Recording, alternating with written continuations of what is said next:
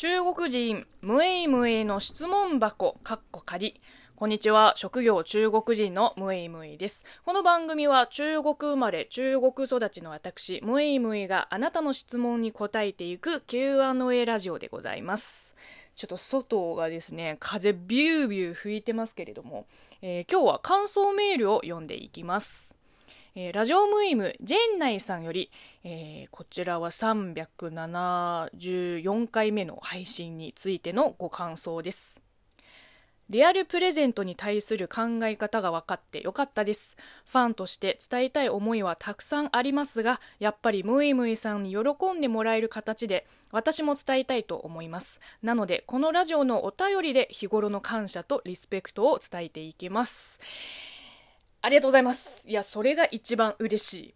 あと、たまにでいいから、あの、アプリ内のギフトも送ってくれるともっと嬉しいです。えー、くすっと笑える話から真面目ないい話まで、ムイムイさんは話題が豊富なので、毎回興味深く聞いています。いやー嬉しい。あのね、本当に喋り手として一番嬉しい評価ですね。もう本当にそれを栄養分にもっと精進します、えー、続き読みます。私の一番好きな回は第210回目の恋愛相談です。国籍じゃなくてその人自身を見るという人との接し方において大事なことを私的な言葉選びで話されていたので感動しました。ちょうどその頃にムイムイさんのラジオトークを聞き始めて魅力を知った回でもあるので印象に残っています。考え方にも言葉のセンスにも惹かれました。何よりそれを外国語で伝えるというのは本当にすごいなと尊敬します。文章が長くなってしまいました。それではこの辺で失礼しますと。はいえっ、ー、と210回目の配信、えー、中国人女子の彼女の取扱説明書というタイトルで、あの、初めて日本、違う、えー、中国人の彼女ができた、え、大学生のリスナーさんからの、え恋愛相談でしたね。え配信日が5月末ぐらいで、あの多分お便りをいただいたのはもっと前だと思うんだよね。もうあれからどうなってるんでしょうね。もう半年以上は経ってますよね。うん、うまくいってるといいですね。応援してます。だってさ、言葉と文化の壁を越えるのも、まあまあ難しいからね。あと偏見も超えていかなきゃいけないし、まあでも若い人って、なんかそういうのあんまり気にしないイメージですね。うん。交際ぐらいは気軽に行きましょうよ。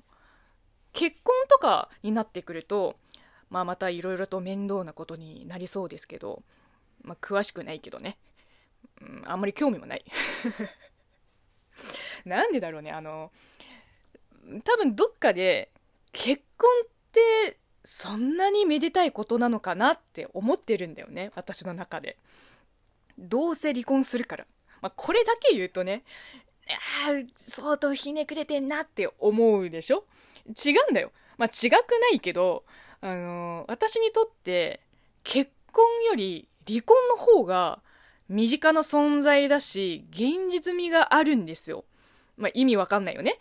えー、つまり、どうせみんないずれは離婚するでしょうと思ってます。うん。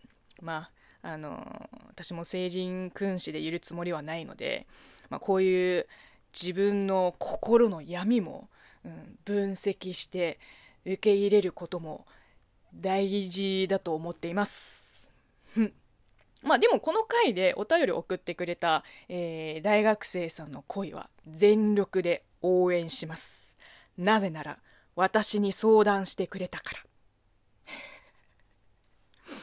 えっと、あの恋愛相談とかこうお悩み相談に結構前のめりな理由は、まあ、ご覧の通り、まあ、人間関係に関してもいろんなことに対してもドライなんですよ。ぶっちゃけ。無駄だと思うことに絶対時間かけたくないし違うと思ったらいやそれはって言うしだから相談した本人からすると、まあ、ちょっと耳が痛いかもしれないけど逆にそういうアドバイスが解決の糸口になるんじゃないかな。しかもこっちは外国人だから日本社会で育ってないわけじゃん。ちょっとでも違う視点を提供できたらいいなと思って。まあ別にアウトサイダー気取りではないんですよ。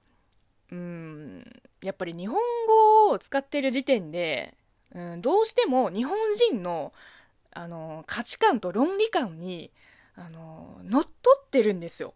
言いにくい乗っ取ってる。乗っ取ってる。言いにくい。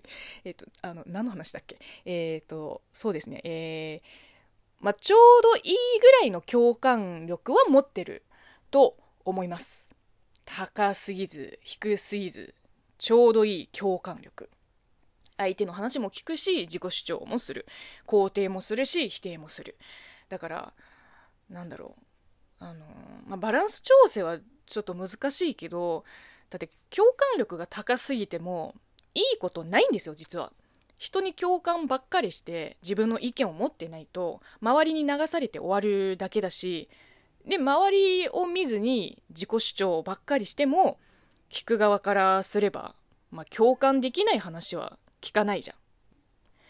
えー、なので皆さんからのお便りを読んでちょっとずつ微修正していきたいと思います。